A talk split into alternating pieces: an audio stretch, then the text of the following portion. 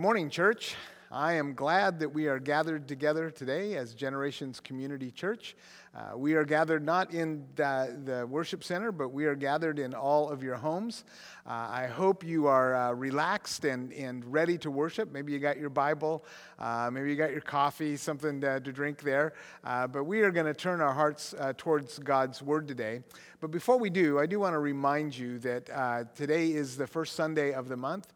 Uh, and so it is Communion Sunday. And so I hope you've uh, gathered maybe some bread and, and some juice. And at the end of the service, we'll take uh, communion together. Uh, and so just, just a reminder, both about communion and about our worship service, services.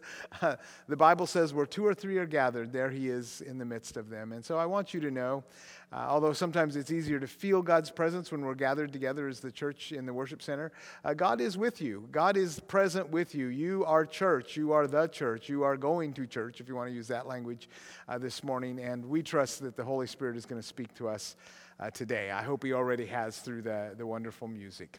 So, we are in a series called A New Hope Overcoming Your Past and Embracing God's Future. Uh, and so, we've been a couple Sundays into that. Uh, and today, I, I want to kind of take us on a little bit of a journey uh, together. Um, and so, I, I want to kind of start. Uh, with, with, a question. And, and the question is this Have you spent significant time with someone who was aggressively wrong? Yes, someone who is aggressively wrong. Not, not just that they were wrong, because people are wrong, and if they have a sweet spirit about it, that, that's one thing. But, but, but I mean aggressively wrong. The kind of people you have to resist the urge to roll your eyes or to guffaw when, when they say something. We just want to go, oh man. And, and not only that, but, but they, they push it. They push it on others. They push their, their ideas, even though you know that they're wrong. Um, or, or even worse than that is if you have to work with someone like that and you have to work together on a project and they're just, they just, you guys just have completely different ideas about how it's supposed to go together, and you can't agree on any of it. Uh, that, that's really, really hard, and, and it can make for uh, broken relationships. In fact, in the workplace, sometimes you just have to change partners or change teams or be in a different group uh, because it just doesn't work. And, and so uh, that context. Uh, of dealing with someone you really, really, really, really believe in your heart of hearts is wrong and deeply wrong is actually the context for what we're going to talk about today. So, uh, if you have your Bibles, uh, turn with me to Romans chapter 15, uh, uh 1 through 13, and I'm going to focus on, on 13 uh, a little bit later on, but that'll be the primary point. And so, here, here's the scoop, uh, and some of you know this from before, but the Roman church was deeply, deeply divided. Um, it had started out, it had been planted probably by Jews, and, and it had seen a lot of success, and it had grown, and lots of Gentiles got converted, and, and Rome was very multinational kind of place, and so people from all over the world. And so um, the, Roman church was just kind of a wonderful example of God overcoming different ways of doing things and diversity and all of those sorts of things. Uh, and, and so it was just this wildly diverse place. Uh, but, but it was run for the most part by the Jews, we think. Um, and then uh, an emperor comes to power and kicks all of the Jews out of, of Rome. And so they all have to leave. And the Gentiles are kind of stuck there going, What are we going to do? We got to continue on with the church. And, and you know, they hadn't been in leadership. And so they, they step into leadership and, and, and they begin to kind of take up the church. And the church continues to do well. And new people come in, and God's blessing all of that. Um, and, and, then after a, a while, the, the Jews get to come back. Uh, and the Jews have kind of made this assumption that they're going to come back and take over, take up their positions again. And the Gentiles are like, whoa, whoa, wait a minute, you know. Uh, we've been doing this for a while and we've been doing a really good job. And, and, uh, and so we think we should stay in charge. And the Jews are like, that's hard for them. And then in addition to that, and maybe worse, they've changed a bunch of stuff. They don't do it like they used to do it. And Jews had a very specific kind of religious sort of uh, perspective about how things should be done. And, and even within Jews, there was like, you know, how, how much should Gentiles observe the law? Uh, you know, so it wasn't just about how they worshiped, it was also about how they lived. You know, should they be circumcised or uncircumcised? Do they need to keep all the, the commandments? All of those sorts of things. And there begins to be this huge division uh, in, in the Roman church between the Jews and the Gentiles. Uh, and, and, and, and it's hard for them. And the, the Jews are, are, um, are offended by this. It, it, it's not just a little thing, it's, they perceive what the Gentiles are doing probably as disrespectful to God and to them. And uh, maybe even sacrilege, and, and they're, they're just deeply offended. It's a, a really big deal. And, and kind of the, the cry on both sides would, would be this You're not doing it right. You ever heard that in church or work or at home or someplace? You're not doing it right. Uh, and that, that's just this kind of idea of you're wrong. You're just, you're wrong. Our way is right. Your way is, is wrong. And, and in the Roman church, each side thought the other side wasn't doing it right. Uh, and so there's a, there's a bitterness that, that, that's developed. I, I think they probably worshiped like this for a while, you know, where it's kind of like, I don't know about you. And, and, and honestly, probably there were some shattered relationships. People who had been friends and celebrated the diversity and all of those good sorts of things. They had, you know, they would eat in one another's homes. So you got Jews and Gentiles homes and Gentiles and Jews homes. And you got, I mean, it was just, it was this wonderful thing. And now all of a sudden, it, it's all broken up. And former friends are now enemies. And, and, uh, and so it, it's been hard for the church at this point. They have like worship wars on steroids. And it's not just about the music, which is kind of what it was in our time, but it's about everything. It's about all the aspects of worship. It's about how you live when you're not in worship, uh, all of those sorts of things. There's power struggles going on as to who's going to be in charge. Uh, and, and the Gentiles felt like, you know, the Jews were treating the Romans as second class citizens, as they were devalued and looked down upon and condescending. And, and so they developed kind of this hopelessness. Uh, probably they wanted to separate from one another. And, and Paul comes into that. He's writing the book of Romans into that context, right? To say it's not okay for us to separate. You can't, you can't just go your separate ways, that the church is the church, and we're meant to, to be together, and we have to figure out how to set aside our differences. And, and, and first and foremost, above everything else, you all are children of the living God. That, that's so important. You are children. Well, no, no, I'm a Jew and I'm a children of I'm a Gentile. No, you are children of the living God. It, it doesn't matter whether you're a Jew or a Roman or a Corinthian or an Ephesian or an American or a Republican or a Democrat. I'm going to meddle a little today. You are first and foremost children of the living God. Say, children of the living God. I've been told I don't wait long enough, so I'm trying to wait long enough there. So, so th- th- that's, that's what Paul gets at in all of this, is the only way for this wildly diverse kind of group of people to come together is to come together under this one identity, that, that before anything else and after everything else has passed away, we are children of the living God. The fact that you're a Jew won't matter in 10,000 years in heaven. The fact that you're a Roman, even that you know, powerful citizenship, won't matter in 10,000 years. Or a Corinthian or Ephesian or an American or a Republican or a Democrat, none of that will matter. Your core identity is that you are a child of the living God, and we are all children uh, of Him. And so, uh, to jump to our passage uh, today, Romans 15, verse 13. Um, he, has been kind of talking about how to come together, and this is how he kind of wraps it up before he goes into kind of the ancillary remarks at the end. Uh, verse 13, he says, May the God of hope, I love that. We, I use this as a benediction. May the God of hope, the God who is himself hope, uh, fill you with all joy and peace in believing, so that by the power of the Holy Spirit you may abound in hope. And so let's start out looking at that, that phrase, the God of hope. This means that, that hope isn't just something God does. There, there's much more to this, that God is the source of hope, that, that hope comes from God, just like love comes from God. If you experience hope, even if you're not a believer, you experience it because God gives you hope. If you experience love, even if you're not a believer, you experience it because God gives you love. John Wesley called this prevenient grace, the grace that goes, goes before. And, and, um, and this, is, this is the very identity, the very being of Christ. Um, and the way I think about this, if you ever met somebody that just seemed perfectly suited for their job, they, they just, you know, that, that's what they did. It just kind of flowed out of them, you know, it was who they were. Um, I, I see this sometimes in artists, you know, they just, just, the art just has to come out of them no matter what. Even if they have to make their living at something else, uh, the art is the big thing. Uh, we have a, a, a, an artist in our church, a photographer, uh, and he just has to take pictures or he just kind of, you know, makes his living another way, but, but who he is as this visual artist. You know, or, or I've seen it in some of you guys who are engineers. No matter how hard you try, when you look at a problem, you think like an engineer, efficiency and pulling it apart and figuring out all the pieces and let's do the math, you know. Who like who reacts like that to math, you know? It's just it's your identity, it's who you are. You you you can't change it. It's it's not just a, a job, it's it's what you are about. And that's way God is the God of hope. This is this is essential to his his being. And so maybe say it like this. Hope isn't something God does, it's who he is.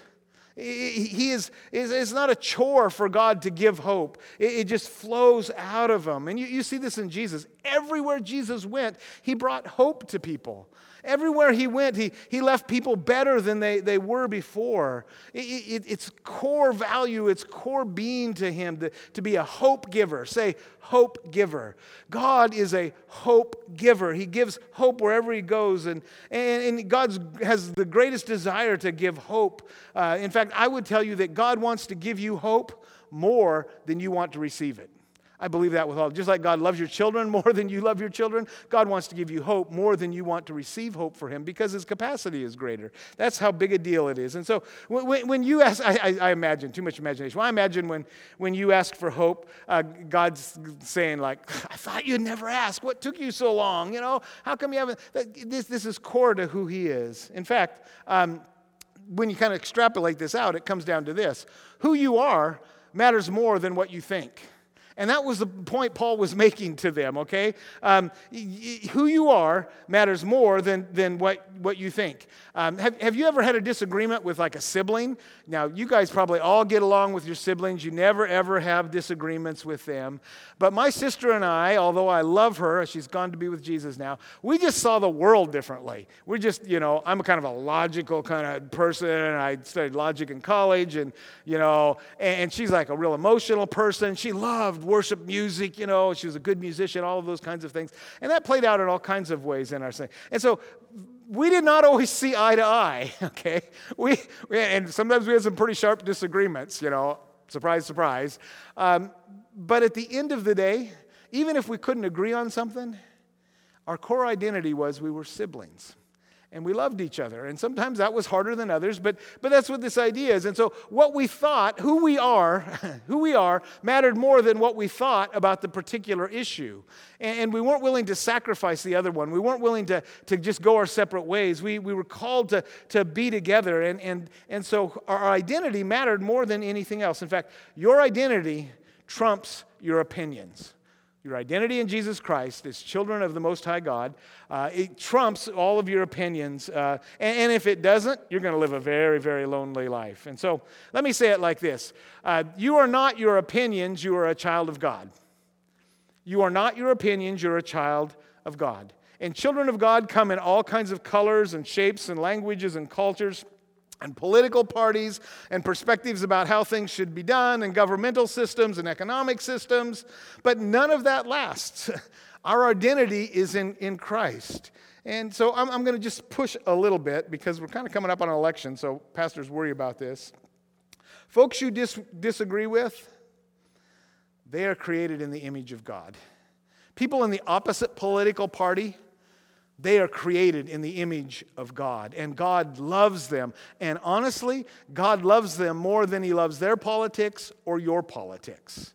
They matter to Him. They are your siblings. They are created in the image of God. And even if they're far from God, even if they're not a follower of Jesus, they have God's DNA. They're, they're a part of, of who He wants to pull back, the, the, you know, the story of the, of the prodigal son that, that they would come back. And so, um, your Heavenly Father cares way more about their souls than your opinions.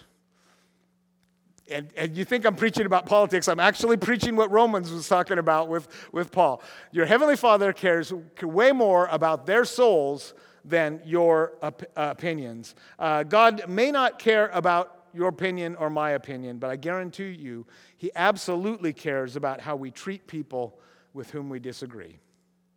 Say that again. God may or may not care about your opinion or my opinion but he absolutely cares about how we treat people when we disagree with them. and He will hold us accountable one day for that. That's why there's all these things about, you know, not slandering people, speaking the truth, you know, kindness, gentleness, self control, all of those sort, sorts of things. Uh, we, we simply cannot give up our siblings. We cannot give up with those with whom we share identity. Uh, and, and, yet, I, I know we still say, but you're not doing it right. They're not doing it right. Uh, still, they matter to God, even if they're not doing it right. And so, um, if hope is in our Father's DNA, it has to be in ours because we are children of God. You carry, they tell me, exactly half your parents' chromosomes, your dad's chromosomes, and half your mom's chromosomes. You carry God's DNA in, in you. Uh, you are a child of God. And because God is a God of hope, we are a people of hope. Think about that for a second. Because God is a God of hope, we are a people of hope. We have hope not because we're smart or clever or powerful or any of those things. We have hope because our God is a God of hope. And, and we have received this without cost. He's given it to us, and He expects us to extend it to the lost children, the lost siblings that are, that are out there. He has given you hope in Christ.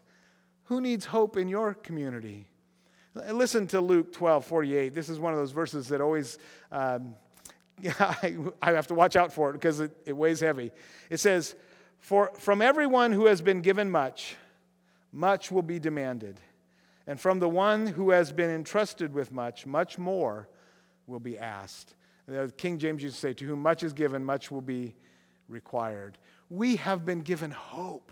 That's one of the most valuable things there ever is because our God is hope and hope is in our DNA and, and, he, and he wants us to, to reach out to others with this. And so here's how I would say it you can bring hope to people who are wrong because you still don't agree with them by the power of the Holy Spirit. That's what, that's what it says. And may the God of hope fill you with all joy and peace in believing, so that by the power of the Holy Spirit you may abound in hope. And so, abound in the English doesn't really capture the Greek word. The Greek word there actually carries the idea of overflowing. It's like when you fill a cup up and it just kind of runs all over everything and it, it, overflows. And in the ancient world, that was a real big deal because resources uh, were scarce, you know, and so you did not let things overflow. You would catch it and you would give it away to someone else. And, and it's kind of this idea of if you have more than you need, you need to bless others with it. You don't let, you don't let it go to waste. Uh, in, in, that. Um, when you have uh, more than you can use, you're supposed to give it to others uh, and, not, and not hoard it. And so when he uses the word abound, we don't quite get that, but it, it's really clear that, that abound means you, you don't get to just hold on to this hope. We, do, we don't just huddle as a hopeful crowd in here and, and pretend that the world is dark and dying and lost and going to an eternity without Christ. We, we bring hope to them. It abounds, it flows over. We have been filled up and, and we spread it all over the world. We need to get all the people that don't know Jesus just all messy with hope, just as it overflows and reaches them, because we will be held accountable. In fact, the Bible story that goes with this is the, the ruler, that, the farmer that had great wealth, and, and, and he had so much he couldn't contain it all. And he said, I'll build bigger barns, and so uh, I'll eat, drink, and be merry. And, and, and God said to him, You will eat, drink, and be merry, for tomorrow you will die, because, it was overflowing and he, and he hoarded it. And there's nothing more valuable than hope. Share hope Share hope with people who are wrong. Share hope with people that you struggle with and you disagree with. And, and, and that may have, may, you may have to set your own opinions aside. Because even if they're way wrong and you feel really strongly about it, that was the context in which, which Paul wrote the words that we read today. And, and so um, here, here's what I know about that for sure. What binds us together is vastly more important than what separates us. And this may become my phrase till the end of the election because it breaks my heart to see churches divided over politics. Okay? This is just a period of time. Presidents come and go, Congresses come and go, governments come and go. But Jesus Christ is the same yesterday, today, and forever and, and uh, what binds us together, those of us that know Christ, that are in the body, that have experienced the hope, and actually what binds us to people who are outside the body because they have eternal life. They are our siblings. They're the ones that need to be brought back into the fold to, to come home. What binds us together is vastly more important than what separates us. Don't trade the eternal for the temporal. Let me, let me push a little. There's a verse that, that, in fact, it's part of this. It says, What does it profit a man if he gains the whole world and loses his soul? Let, let me twist it and make it a little more personal. What does it profit a man if he wins the political fight but loses his soul or loses his brother's soul? What, what does it profit a man if he passes all the right legis- legislation but loses his soul or loses his brother's soul? What does it profit a man if we get all the right Supreme Court appointments, but we lose our souls or we lose our brother's souls? Politics is not our hope. In fact, not even your brand of politics is our hope. Our hope is in the God of hope. And, and I can hear you say, but yeah, but how, how will they get it right if I, I, don't, I don't straighten them out? You know, I've got to, right? I've Got to do something. I'll give you a quote from Billy Graham that I've really come to appreciate. And there's nobody that cared about lost souls and getting people right with God and the truth than Billy Graham. Uh, but he said this It is the Holy Spirit's job to convict, God's job to judge, and my job to love. I, I love that, and it's spot on. Uh, and I know that, that this may come as a surprise to some of you, but persuading others is not your job. That's only the Holy Spirit can do that. The Bible says that only when the Holy Spirit draws them. You, you can't do that. It's not your job to, to, to convict people. And, I know this comes as a big surprise to some folks. Judging others, that is not your job either. That, that, that's the Father's job. He's the only one that can do it, He's the only one that can see the heart. We just kind of judge by the outside, but He judges by the inside. Your job and my job is to love people, even people that are wrong, way, way wrong. We are called to love them. And that's what Paul was saying to the church with these Gentiles that looked at the Jews and said, You're wrong. And the Jews that looked at the Gentiles and said, You're wrong. Uh, the truth of the matter is this we will never change what people think until God changes their heart. Let the Holy Spirit, that's why I said, out of the overflow from the Holy Spirit, that would speak into all of this. We are called to love them to Jesus and trust that the Holy Spirit will straighten out their thinking eventually. And in fact, the interesting sort of thing is, despite the fact that this church is so divided, and, and it just seems like it's about to go shipwrecked, and it's so hard for them to love each other across these things, eventually, Rome becomes the center of Christianity. So I, I don't know what Paul, uh, all the, how this got through to them, but, but this is a church that goes on to be eventually the most powerful city church in, in the world in Christianity. And, and then just can I offer something else? And none, I know it's kind of focused on politics, but it goes much bigger than this. Uh, what, what if you're the one that's wrong? There's a passage that talks about in this, just above this, about, um, about the weaker brother, doing what's right for the weaker brother. And, and, I'll tell you just my own journey.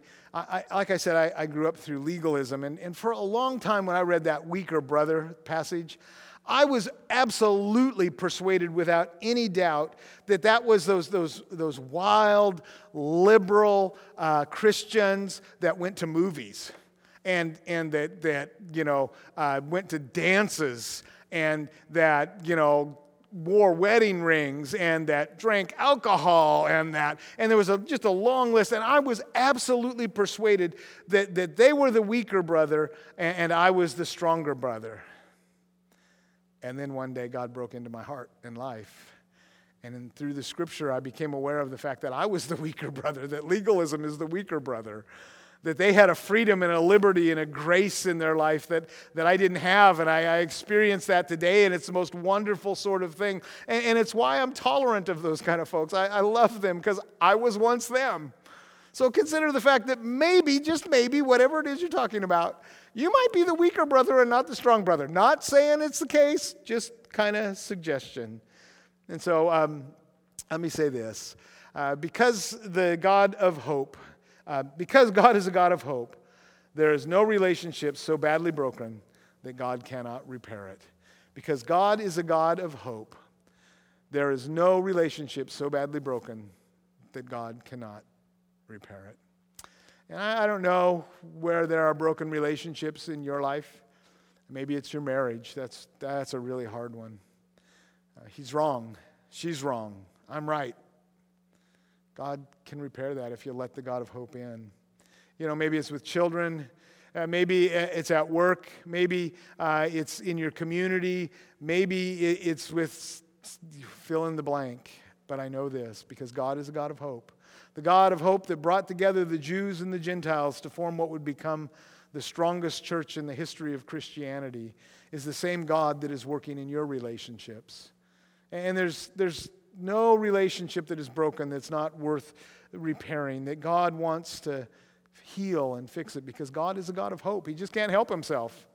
You, you want to walk away, you know, I'm going to just be done. And, and God's like, no, no, no, you got to come. I, I can fix that by the power of the Holy Spirit. But it requires both sides to submit to Jesus. And if you'll do that, there is hope because our God is a God of hope. Amen, amen, amen. Well, we want to continue to worship at the Lord's table uh, together in communion. Um, and so, if you have the elements, I want to encourage you to get them now and uh, pass them out amongst uh, yourselves. I'll give you just a couple minutes if you haven't uh, had that opportunity yet. Uh, the bread uh, that we'll talk about in just a minute, and and, and the, the juice, the fruit of the vine is what Jesus called it. Um, and so, uh, as you put that out to one another, if you just follow my instructions, I'll tell you when to go ahead and eat it uh, as, as we kind of go through uh, the process here together. Um, and I, I trust that the Holy Spirit is, is in your, your place, is where you are. Uh, one of the things we do is we consecrate the elements. And there's sometimes a little debate amongst theologians can you, uh, can you do that remotely, uh, or does it have to happen here? And I absolutely believe it's the Holy Spirit that consecrates it. And so I say the words, but the Holy Spirit consecrates it here and He consecrates it out there.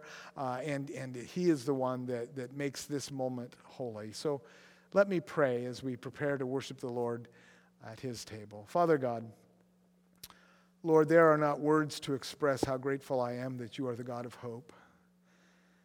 That, Father, when I was lost, when I struggled, when I was caught in legalism, Lord, you were the God of hope that came into the midst of all of that and spoke to me, Father, that you, you loved me with all of my awkwardness and all of my uh, rough edges and all of the crazy stuff, Father. And you still love me with all of my awkwardness and my rough edges and the crazy stuff.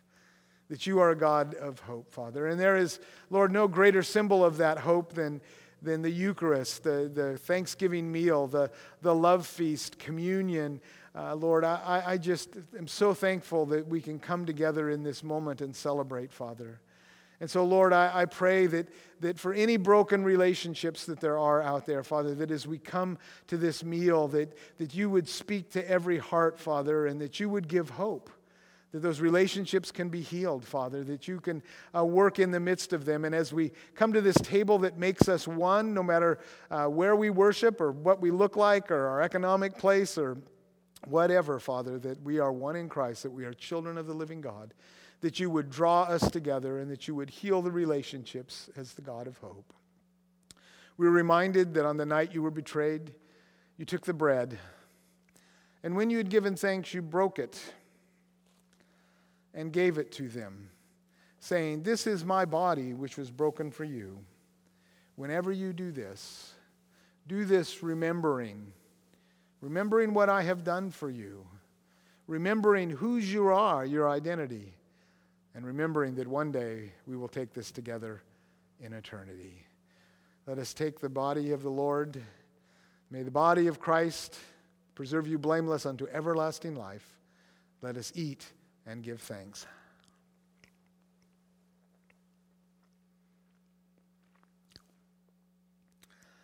After supper, he took the cup, and when he had again given thanks, and I'm always amazed, knowing that this represents his broken body and his shed blood, he gave thanks. Having given thanks, he gave it to them, saying, This is the new covenant in my blood, which was shed for you. Whenever you do this, remember Remember the price of your salvation. Remember the hope you have in Christ. And remember that you are a people of hope. May the blood of the Lord Jesus Christ preserve us blameless unto everlasting life. Let us drink and be thankful.